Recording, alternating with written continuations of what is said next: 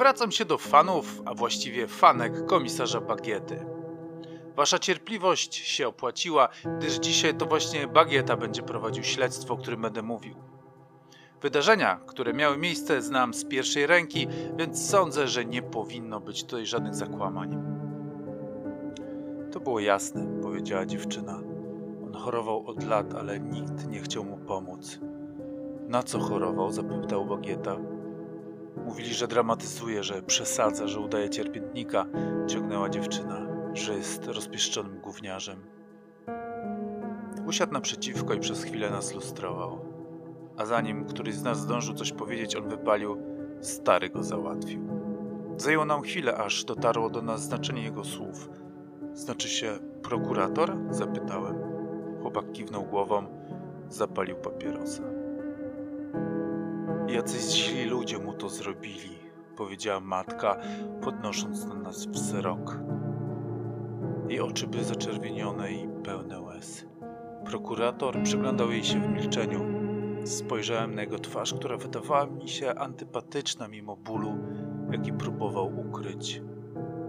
A dzwonili państwo do jego przyjaciół, do kolegów? Zapytał Bagieta. Może został kogoś na noc? Może był u dziewczyny?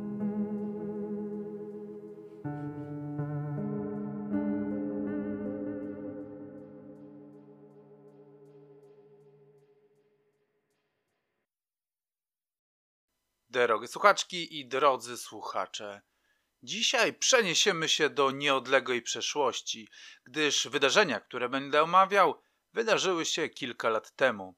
Wydarzenia te miały miejsce w Lachnie, w niewielkiej miejscowości położonej na granicy Wielkopolski i Kujaw.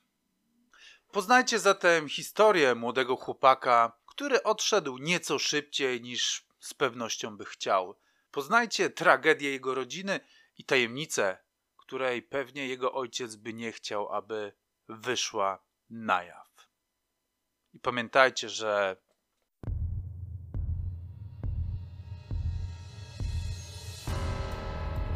ta historia wydarzyła się naprawdę.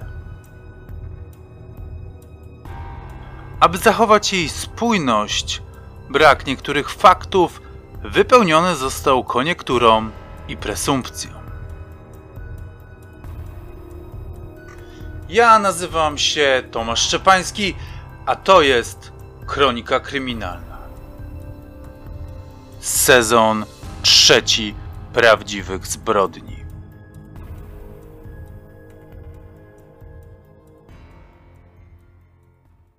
Słońce już wzeszło i na niebie nie było żadnych chmur. Jak na końcówkę marca było także całkiem ciepło. To był pierwszy dzień wiosny. Śniegu nie było już prawie widać, zalegał jedynie w najmroczniejszych zakamarkach, do których nie dochodziły promienie słońca. Wracaliśmy radiowozem z nocnej zmiany.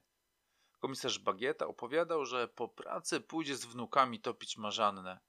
Ja marzyłem tylko o tym, aby położyć się spać. Noc nie była wprawdzie uciążliwa. Jakaś bójka pod pubem, pijacka awantura rodzinna, ale poza tym nic szczególnego się nie działo. Mieliśmy już wracać na komisariat, kiedy zadzwonił do nas dyspozytor, że prokurator Żebrowski zgłosił zaginięcie syna. Młody wyszedł wczoraj późnym popołudniem i do tej pory nie wrócił. W każdej innej sytuacji, gdyby ktoś zgłosił nam zaginięcie nastolatka, zasugerowalibyśmy podzwonienie do kolegów, bo pewnie zapił gdzieś i śpi u kogoś w domu. Ale z prokuratorem Żebrowskim sprawa miała się trochę inaczej. Znał się z komendantem Misieckim oraz naturalnie z burmistrzem Lachna. Miał też znajomości w partii i w samym rządzie też. W ostatnich wyborach parlamentarnych zresztą kandydował, ale zabrakło mu głosów, aby być wybranym. Mieszkańcy nie przebadali za nim tak bardzo jak decydenci. Jakiekolwiek nie były nasze sympatie, musieliśmy jechać na to zgłoszenie. Żebrowski znany był ze swojej zawiści i małostkowości. Gdybyśmy podpadli, dostalibyśmy pewnie jakąś naganę, a zwłaszcza bagiecie zależało na tym, aby dociągnąć bez komplikacji do swojej emerytury. Żebrowscy mieszkali na osiedlu Nadziei. W dzielnicy domków jednorodzinnych, gdzie od lat wyrastały nowoczesne wille ogrodzone tujami, z basenami w ogródkach, z automatycznymi bramami i z monitoringiem. Mieszkają tam głównie lekarze, prawnicy, miejscowi politycy, ale także na przykład właściciel lachnieńskiej sieci sklepów. Mieszkają tam dyrektorzy firm, którzy na co dzień pracują w Poznaniu lub w Bydgoszczy. Szefowie warsztatów samochodowych i ci wszyscy inni, którzy swoją ciężką pracą dorobili się majątków. Dorobkiewicze, żachnął się komisarz Bagieta, kiedy mieliśmy te opływające przepychem wille. Człowiek całe życie ciężko pracuje, uganiając się za bandytami i użerając się z menelami, a nic z tego nie ma. Ledwo spociłem mieszkanie. A ci popatrz, za każdy jeden taki dom kupiłbym cztery swoje mieszkania. Gdzie tu sprawiedliwość, Leon? Nie chciałem podpadać komisarzowi, ale powiedziałem, że oni w zasadzie też ciężko pracują. Latami dorabiali się tych swoich majątków. No, wśród nich było takich, którzy pieniądze i interesy odziedziczyli po staruszkach. Ale ich praca ma jakiś sens, snuł gorzko bagieta. A my? Co my mamy z naszej pracy? Satysfakcję?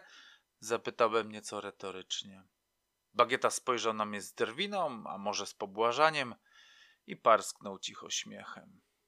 Zatrzymałem samochód pod wskazanym przez dyspozytora adresem. Wysiedliśmy, zadzwoniliśmy domofonem.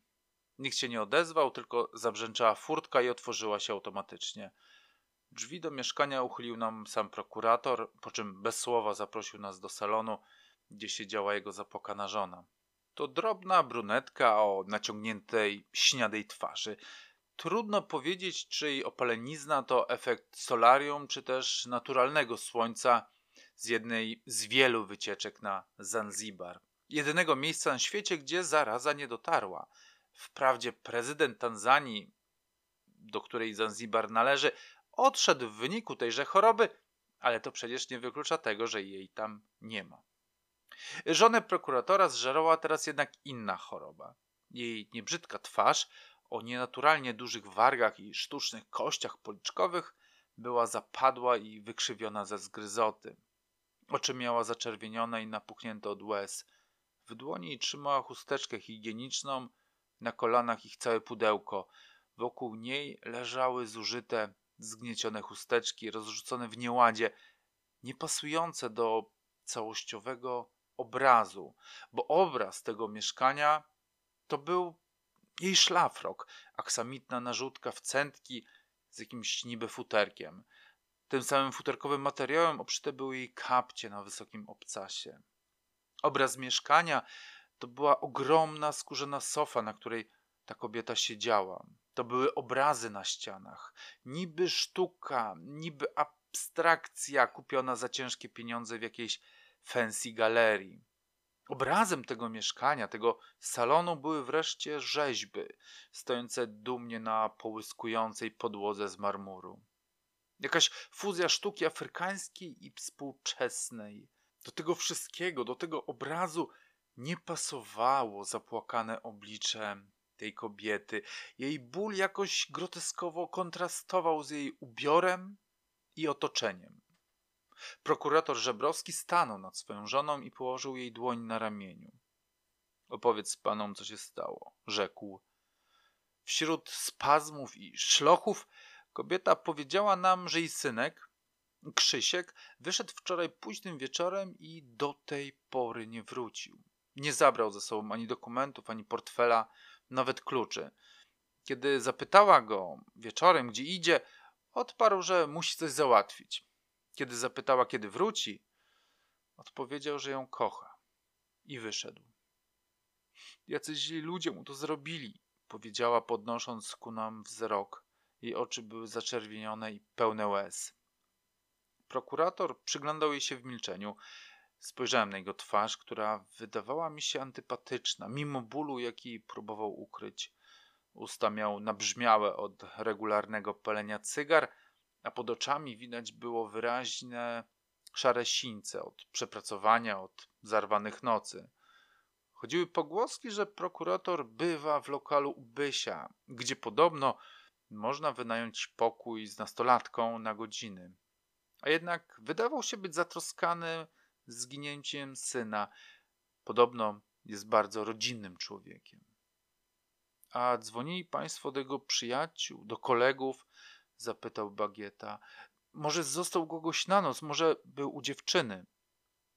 Ma mnie pan za idiotę? żachnął się prokurator, który do tej pory cierpliwie słuchał żony. Oczywiście, że wszystkich obdzwoniliśmy. Nie ma go. Zapadł się pod ziemię, znikł. Dużo więcej się już nie dowiedzieliśmy ani od pani Żebrowskiej, ani od pana prokuratora. Poprosiliśmy więc, aby pozwolili nam przeszkodzić jego pokój. Liczyliśmy na to, że znajdziemy tam jakiś list pożegnalny, notkę, jakiś ślad, który mógłby nas nakierować na cokolwiek. Ale niczego takiego tam nie było. I rzeczywiście wydawało się, że chłopak chciał wyjść tylko na chwilę. Zostawił nawet swój telefon komórkowy, co przecież u młodzieży jest prawie niemożliwe. Mówię młodzieży, a przecież niezależnie od wieku każdy chodzi teraz przyklejony do telefonu. Nawet mój ojciec, który uwielbia narzekać, że młodzi non-stop siedzą w telefonie, nie rozstaje się ze swoim smartfonem nawet na 5 minut i kiedy ma tylko czas, gra w jakieś kulki czy inne pierdoły. Komisarz wziął telefon do ręki i próbował go uruchomić, licząc na to, że znajdziemy jakieś wiadomości albo połączenia, ale telefon był zablokowany na odcisk palca. Bez naszych chłopaków z IT nie ogarniemy, powiedział komisarz. Podobnie miała się sytuacja z laptopem. Chroniony był hasłem. Rodzice oczywiście nie znali tego hasła.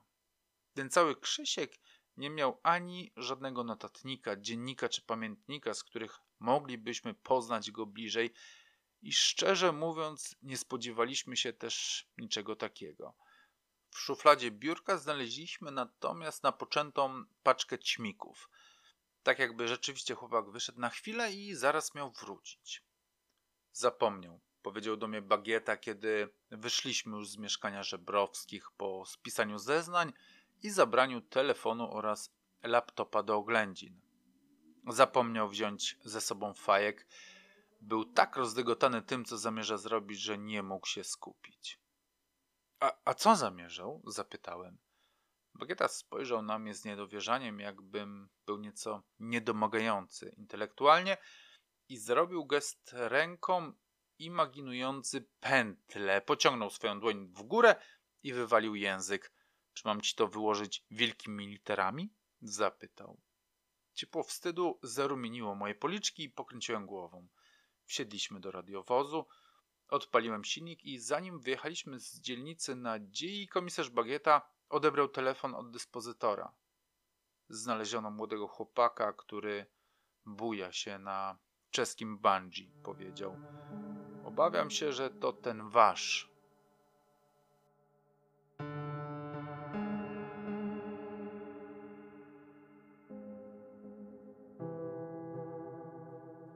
Krzysiek wybrał zaciszne miejsce na skraju lasu, nad samym brzegiem jeziora Lachnieńskiego. Nie było to miejsce często uczęszczane, zwłaszcza, że dostęp do niego był utrudniony przez chaszcze i krzaki. Ale kiedy się już tam było, znajdowało się na pięknej polanie w kształcie półksiężyca, z której rozciągał się widok na całe jezioro i miasto za nim. Widoczna stąd była wieża kościoła, częściowo zniszczone mury obronne z XIII wieku, ceglana baszta. Nad jeziorem unosiła się wciąż poranna mgła, a tafla wody marszczyła się przy lekkich podmuchach wiatru.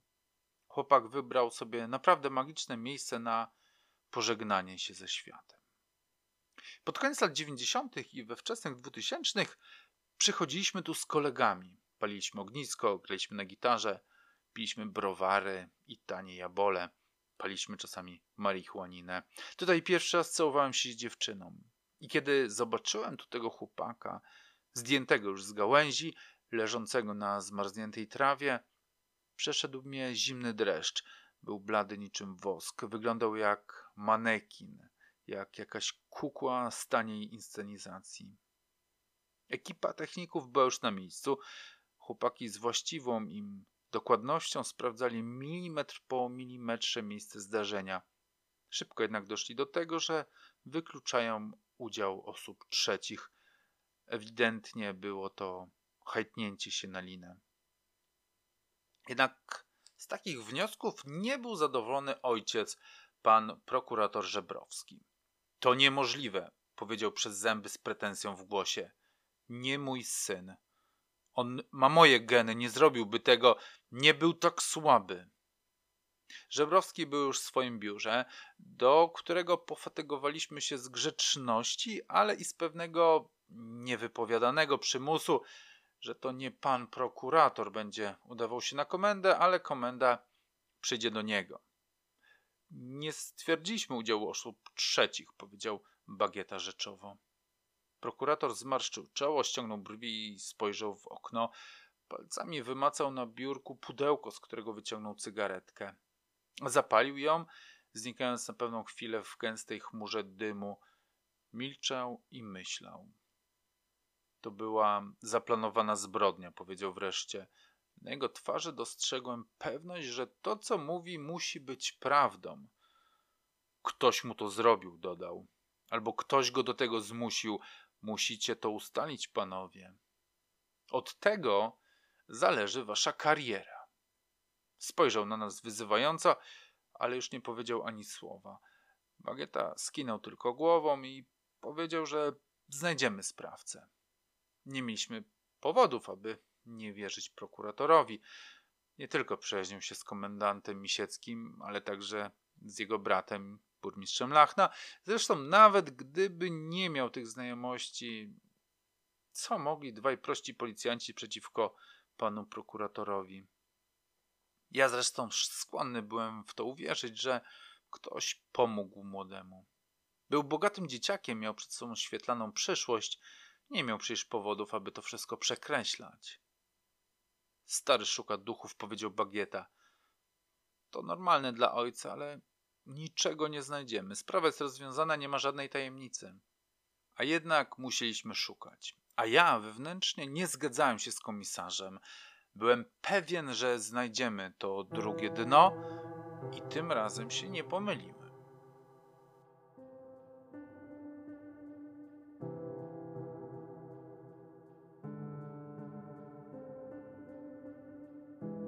Przejrzeliśmy social media Krzyśka. Nie było tam jednak niczego niepokojącego. Żadnych sygnałów, że chłopak chce odejść. Żadnych linków do przygnębiającej muzyki, żadnych artykułów o śmierci, żadnych mang w tym temacie. Wręcz przeciwnie, chciałoby się powiedzieć. Chłopak był bardzo zaangażowany w ochronę środowiska, był przeciwny spożywaniu zwierząt, działał w schroniskach Miał nawet kanał na YouTube, w którym pokazywał zwierzęta ze schronisk, opowiadał ich historię, bawił się z nimi. Podawał tam też linki, pod którymi można te zwierzęta było adoptować lub wspomóc dane schronisko finansowo. Cholernie aktywny dzieciak, stwierdził Bagieta. Wygląda jakby kochał życie. Dodał po chwili lekko sceptycznie do swych słów – mając przeczucie, że zaczyna pękać i wątpić w to, że chłopak sam podjął tę decyzję.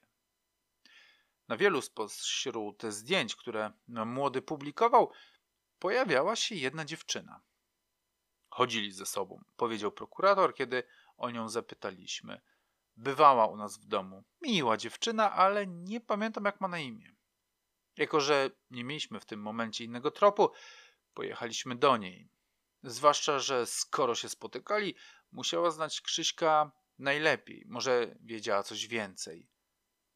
Także mieszkała na osiedlu Nadziei. Jej rodzice byli lekarzami. Otworzyła nam matka. Wysoka, sucha, dystyngowana kobieta, nie będąca starsza ode mnie nawet pięciu lat, a wyglądająca jakby różniły nas co najmniej dwie dekady. Była w żakiecie, zachowywała się bardzo oficjalnie. Wyraziła ubolewanie nad tym, co się wydarzyło. To był miły chłopak, powiedziała krótko. Lubiłam go, szkoda dzieciaka. Na początku chciała być przy naszej rozmowie. Upierała się, że córka niespełnoletnia i ona ma prawo być obecna podczas przesłuchania. Nie przesłuchujemy pani córki, zauważyłem. Chcę, chcemy z nią tylko porozmawiać. Mamo, daj spokój, odparła dziewczyna. Kobieta wzruszyła ramionami, nieco obrażona, ale wyszła z pokoju. Córka nie przypominała matki. Nie pasowała też do Krzyśka, który był nastolatkiem zawsze schludnie ubranym, przynajmniej na zdjęciach z jego social mediów, chodzącym najczęściej w koszulach, białych lub błękitnych, albo w golfie. Włosy miał przystrzyżone krótko, a wyglądały jakby właśnie wyszedł od fryzjera. Wyglądał na pedanta, szkolnego prymusa. A ona? Kolorowe włosy, pastelowe pasemka we wszystkich kolorach tęczy. Koszulka z Jimem Morrisonem, kolorowy tatuaż na ramieniu przedstawiający, zdaje się, jednorożca, podziurawione dżinsy i skarpetki w różnych kolorach. Na jednej miała jakieś brokuły, marchewki inne warzywa, a na drugiej listki marihuaniny. Komisarz Bagieta próbował najdelikatniej jak mógł powiedzieć jej, co się wydarzyło.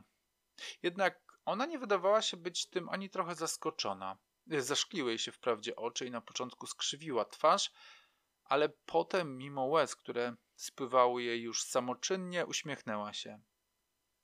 To było jasne, powiedziała. On chorował od lat, ale nikt nie chciał mu pomóc.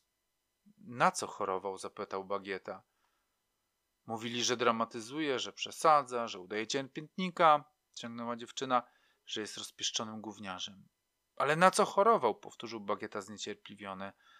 Dziewczyna spojrzała na niego z drwiącym uśmieszkiem, a kiedy nazwała chorobę, komisarz nie zrozumiał, w czym problem. No ale przecież to nie powód, powiedział z niedowierzaniem, spoglądając na mnie, oczekując chyba wsparcia. Przecież to wystarczy, ja wiem, trochę pobiegać, zacząć pozytywnie myśleć. Od tego się nie umiera, prawda? Znałem to podejście bagiety. Takie samo miał mój ojciec i wszyscy z tego pokolenia.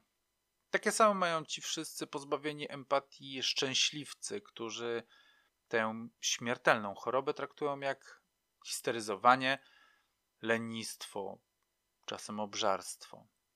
W skrajnych, głupich i bardzo szkodliwych przypadkach traktują ją jako grzech.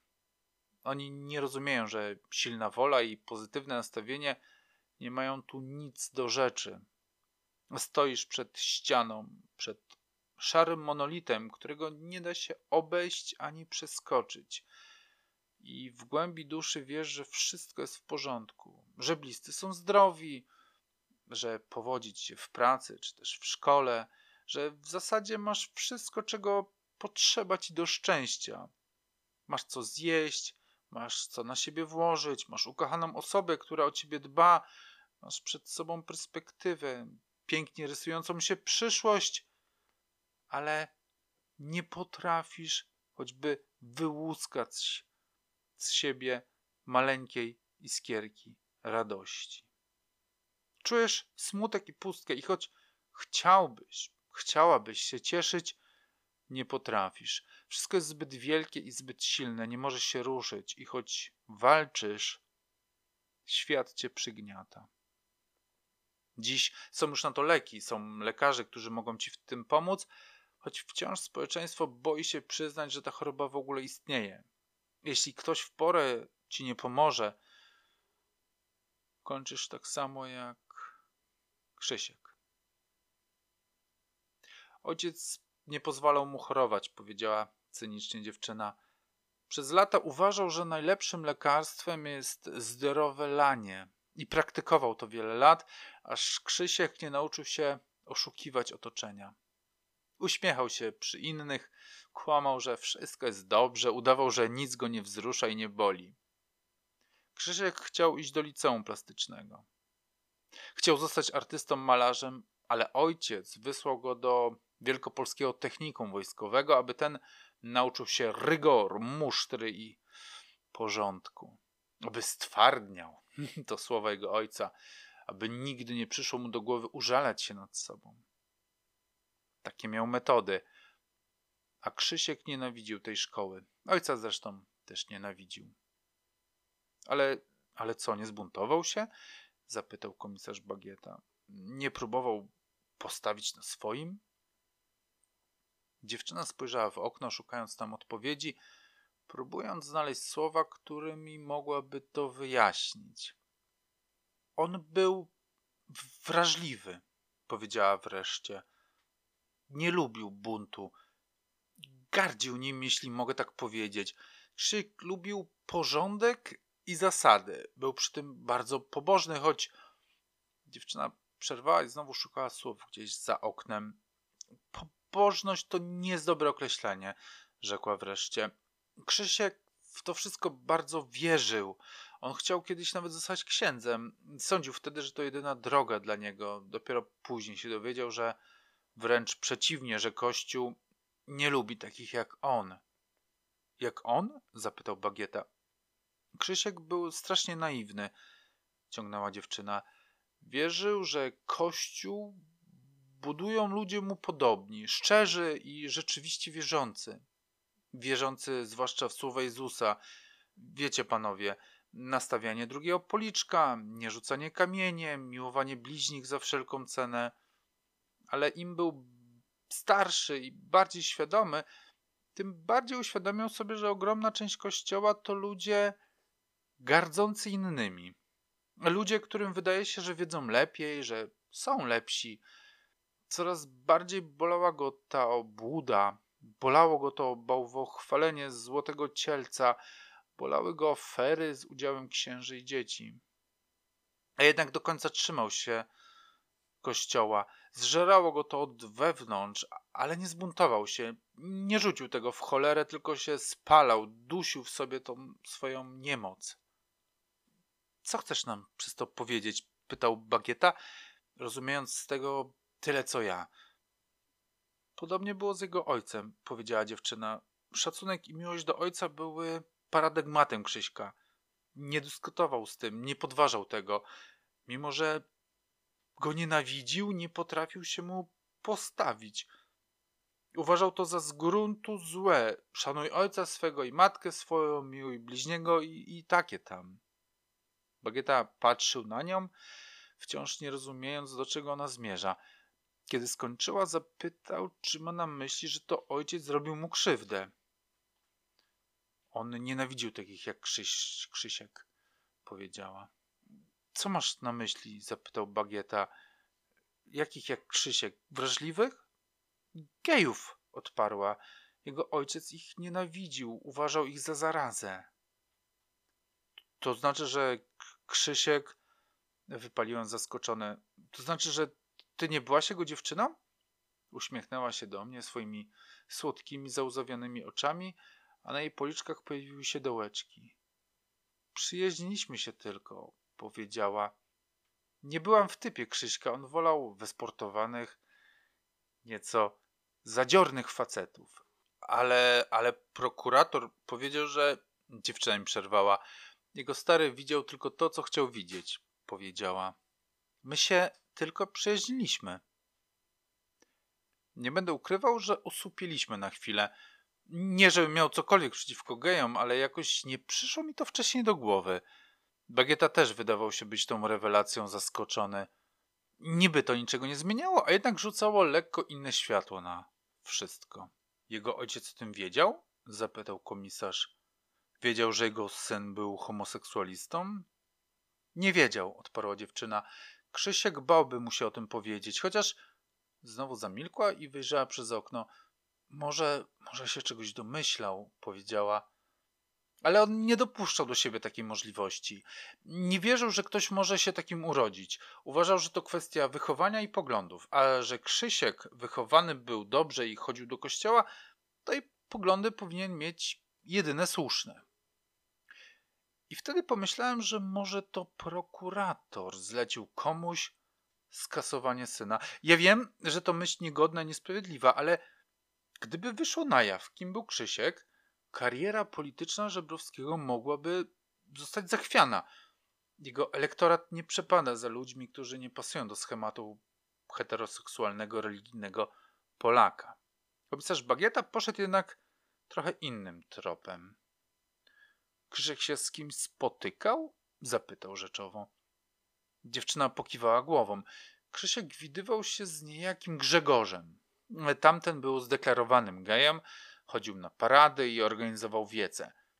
Krzysiek wiedział, że jego ojciec nigdy nie zgodzi się na ich związek i często się o to kłócili. Grzegorz uważał, że jedynym sposobem na utrzymanie jedności Polski i budowanie jej siły musi być odzyskanie wolności, szczególnie wolności obyczajowej. Uważał, że tacy jak on i Krzysiek nie mogą poddać się dyktatowi Kościoła i prawicy, że muszą walczyć z konserwatywnym okupantem.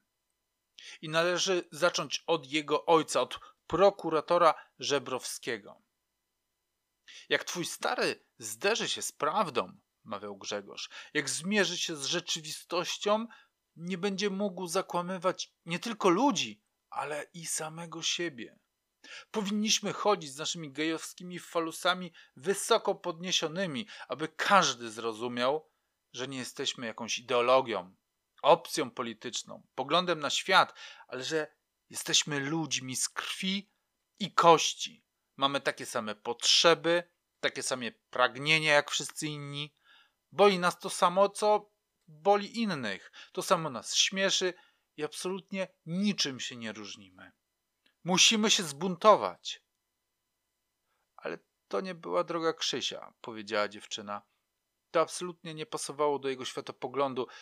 On nie chciał walczyć, ale zjednoczyć obie strony. Krzysiek odrzucał radykalizm, niezależnie czy lewacki, czy prawacki.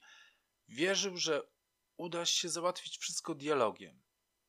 Aż do dziś, dodała po chwili, a po jej policzku popłynęła łza. Do dziś, kiedy sam stał się radykałem i to wobec samego siebie.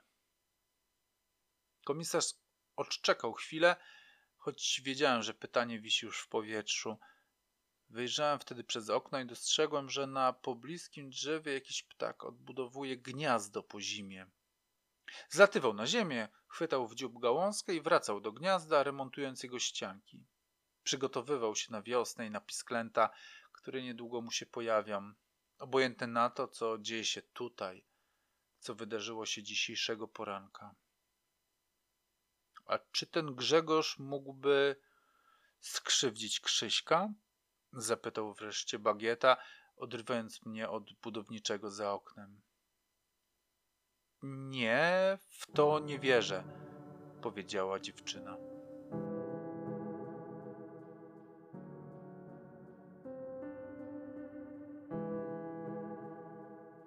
Grzegorz mieszkał na Matejki. To specyficzne miejsce na mapie Lachna. Tu nie lubi się ciepłych, kolorowych ludzi nie stąd. Tutaj od pokoleń mieszkają menele, typy spod ciemnej gwiazdy, meliniarze, doliniarze, kieszonkowcy.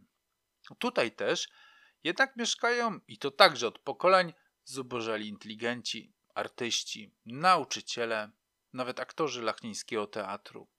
To specyficzne środowisko tworzy swego rodzaju małą ojczyznę. Poczucie więzi jest tutaj nieporównywalnie większa od każdego innego osiedla w Lachnie. Tutaj porzuca się cukier sąsiadom, zagląda się do nich, kiedy chorują, zagaduje się w sklepie. Kiedy ktoś jest stąd, jest nasz, a naszych się chroni. Nieważne, czy to protestant, czy Żyd, bo i tacy tutaj mieszkali. Nieważne, czy komuch, czy nawet gej. Grzegorz był ich. Od urodzenia mieszkał na Matejki. Rodzice wyprowadzili się do nowocześniejszej dzielnicy wprawdzie kilka lat temu, ale Grzegorz został z babcią i był z nią do samego końca, a potem naturalnie odziedziczył po jej mieszkanie. I mimo, że dokuczano mu już w podstawówce i wyzywano od ciotek i różnych ciągów, Grzegorz był ich, był ich ciotką. I nikt z Matejki by go nie ruszył, nawet jeśli im gardzono, naśmiewano się z niego, dokuczano mu, to jednak był swój.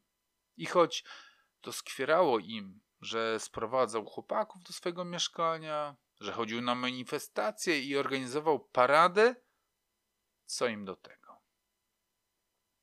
Na Matajki byliśmy z bagietą wzywani dość regularnie, bo to taka okolica i z łatwością odnaleźliśmy adres Grzegorza.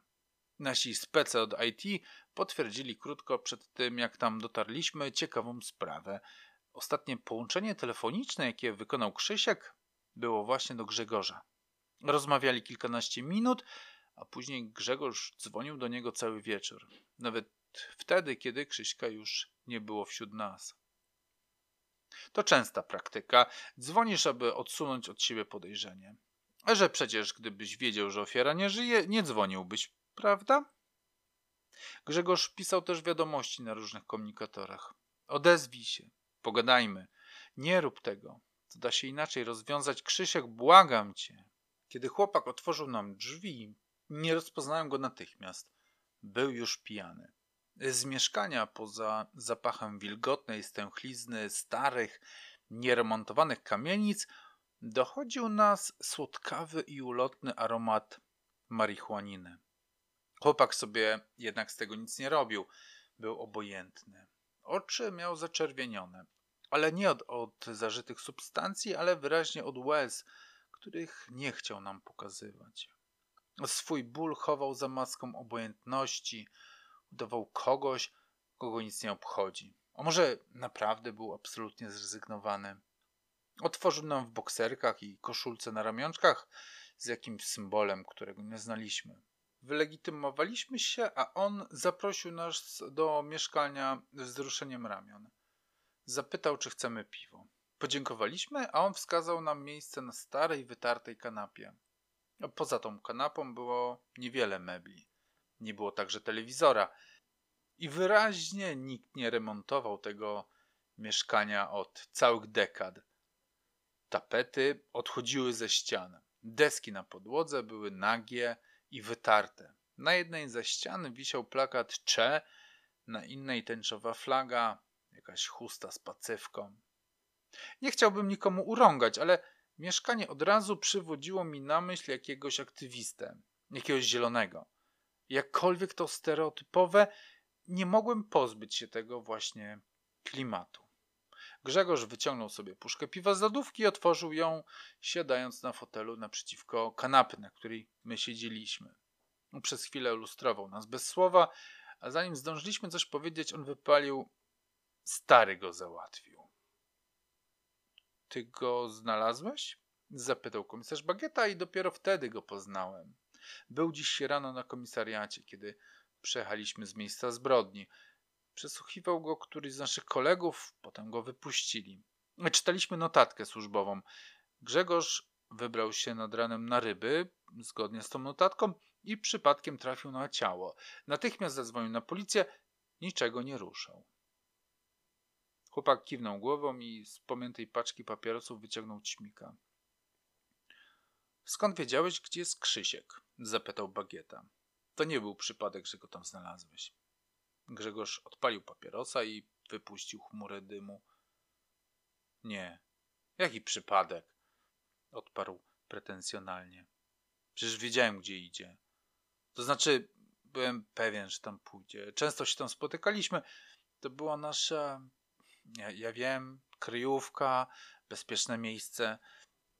Spędzaliśmy tam całe dnie, patrząc na jezioro, na liście na drzewach. Krzysiek był romantykiem. I tam nas nikt nie widział. Krzysiek czuł się bezpiecznie. To dlaczego zeznałeś, że szedłeś na ryby i natrafiłeś na niego przypadkiem? Zapytał Bagieta. Co? Zapytał Grzegorz i aż podskoczył, stanął nad nami wściekły, ściskając puszkę od piwa. Zeznałem, że go szukałem, krzyknął na nas. Dzwoniłem do niego całą noc. Zanim to zrobił, telefonali, telefonowaliśmy ze sobą i powiedział mi, jaki ma plan. Z każdym słowem głos Grzegorza był coraz bardziej łamliwy, coraz bardziej przysiągnięty łzami, które zalegały mu w gardle. Krzysiek mówił mi, że już nie ma sił, że jest między młotem a kowadłem, że sobie nie radzi, że już nie wie, czy jest katolem, czy gejem. Nie wie, czy może mieć prawicowe poglądy, będąc homoseksualistą. Z jednej strony naciskał go ktoś, każąc mu przyłączyć się do jakiejś frakcji. Ja też go naciskałem. Ja też się do tego przyłożyłem. Tak, przyznaję się, to moja wina. Mogłem go nie cisnąć, mogłem pozwolić mu być tym, kim jest. Grzegorz się rozpłakał. Cały się trząsł i ledwo trafiał puszką do ust, ledwo łykał dym papierosa. Krzysiek mnie przepraszał. Zaszlachał Grzegorz. On mnie! krzyknął. Przepraszał, że nie da rady dłużej tego znieść. Grzegorzowi załamał się głos.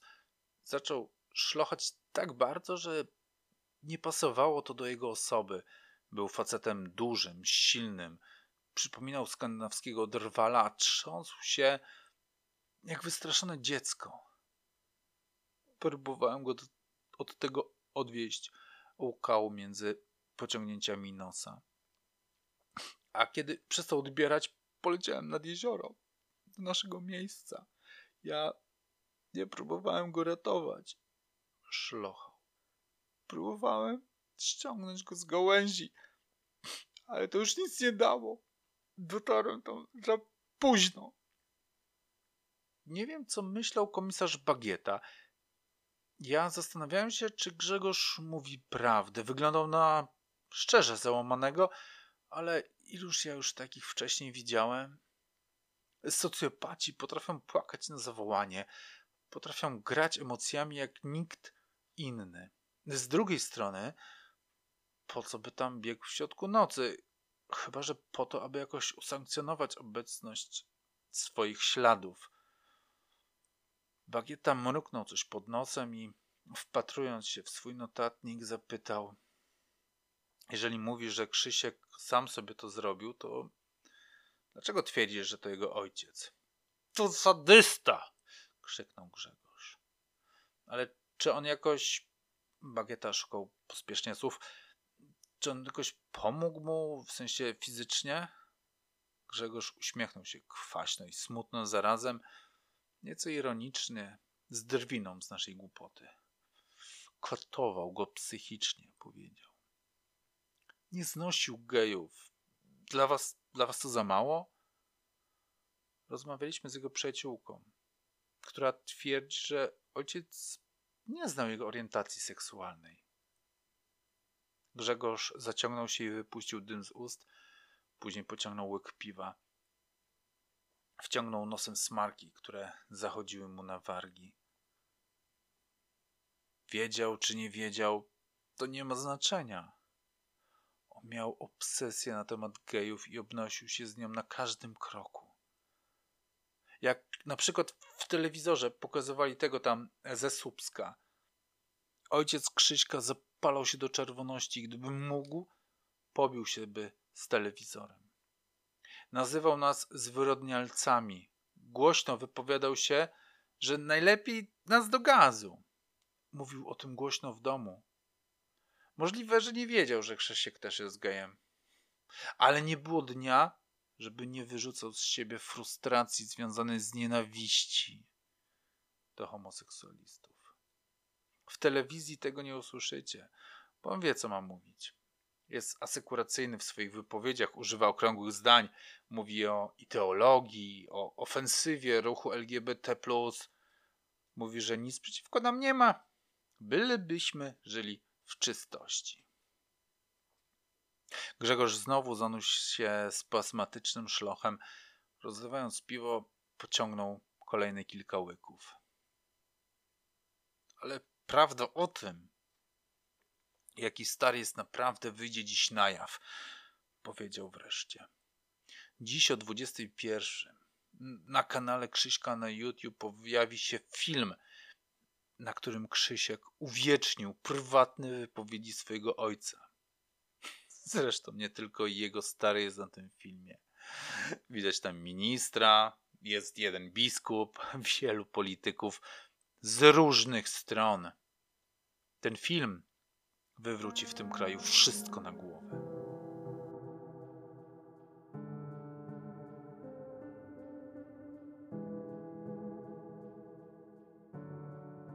Co o tym myślisz? Zapytałem komisarza, kiedy wsiadaliśmy już do radiowozu. Bagieta spojrzał przez okno jeszcze raz na kamienicę, w której mieszkał Grzegorz. Potem przeniósł wzrok na mnie. Chyba mu wierzę, odparł. Dowiemy się dziś po 21. Prokuratora Żebrowskiego na pewno nie zamkniemy, nawet jeśli to, co mówi ten aktywista, to prawda. Znęcanie się psychiczne jest trudne do udowodnienia. A jeśli jest naprawdę takim potworem, jak o nim mówi czy ten chłopak, czy tamta dziewczyna, to będę miał cichą satysfakcję, że prawda wyjdzie na jaw. Może coś się w tym kraju wreszcie zmieni. Jak nazywał się jego kanał? Zapytałem, wyciągając telefon. Bagieta wyciągnął notatnik i przeczytał mi tę nazwę. Wpisałem ją na smartfonie, ale niczego nie znalazłem. Coś pomyliłeś, powiedziałem. Nie ma takiego kanału. Jest. Dzisiaj przeglądałem jego filmy ze schroniska. Komisarz otworzył historię w telefonie, kliknął ostatni film, ale zamiast nagrania wyskoczyła tylko informacja, że konto zostało usunięte. Bagieta spojrzał na mnie wymownie, a ja natychmiast odpaliłem silnik samochodu. Po kilku minutach byliśmy już pod komisariatem, nie zdążyłem zgasić silnika, a Bagieta już wbiegał po schodach na komendę. Pobiegłem za nim, gnał do informatyków, którzy włamali się do telefonu. Kończyli właśnie swoją zmianę i już byli w drzwiach, kiedy komisarz ich zatrzymał. Gdzie telefon i laptop? zapytał. Chłopaki byli oszołomieni. Przez moment wydawało się, że nie wiedzą o czym mowa. Dopiero po ułamku chwili zrozumieli, że my nic nie wiemy. Jakąś godzinę temu pojawił się prokurator i kazał przekazać sprzęt, powiedział Marcin. Prokurator przed z panami z ABW i zgarnęli telefon oraz komputer, dodał Wojtek. Macie, macie jakieś potwierdzenie? Podpisali odbiór, cokolwiek? Dopytywał się Bagieta z rezygnacją w oczach. Maciej, szef naszego IT, pokręcił ze smutkiem głową i poklepał Bagietę po ramieniu.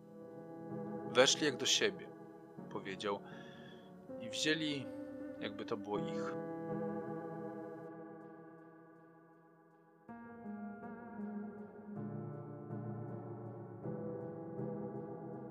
I to by było na tyle. Mam nadzieję, że historia Wam się podobała, a Wasz zachwyt możecie wyrazić komentarzem Bagieta wrócił albo jakimkolwiek innym. No i co? Do usłyszenia za tydzień w niedzielę o 18.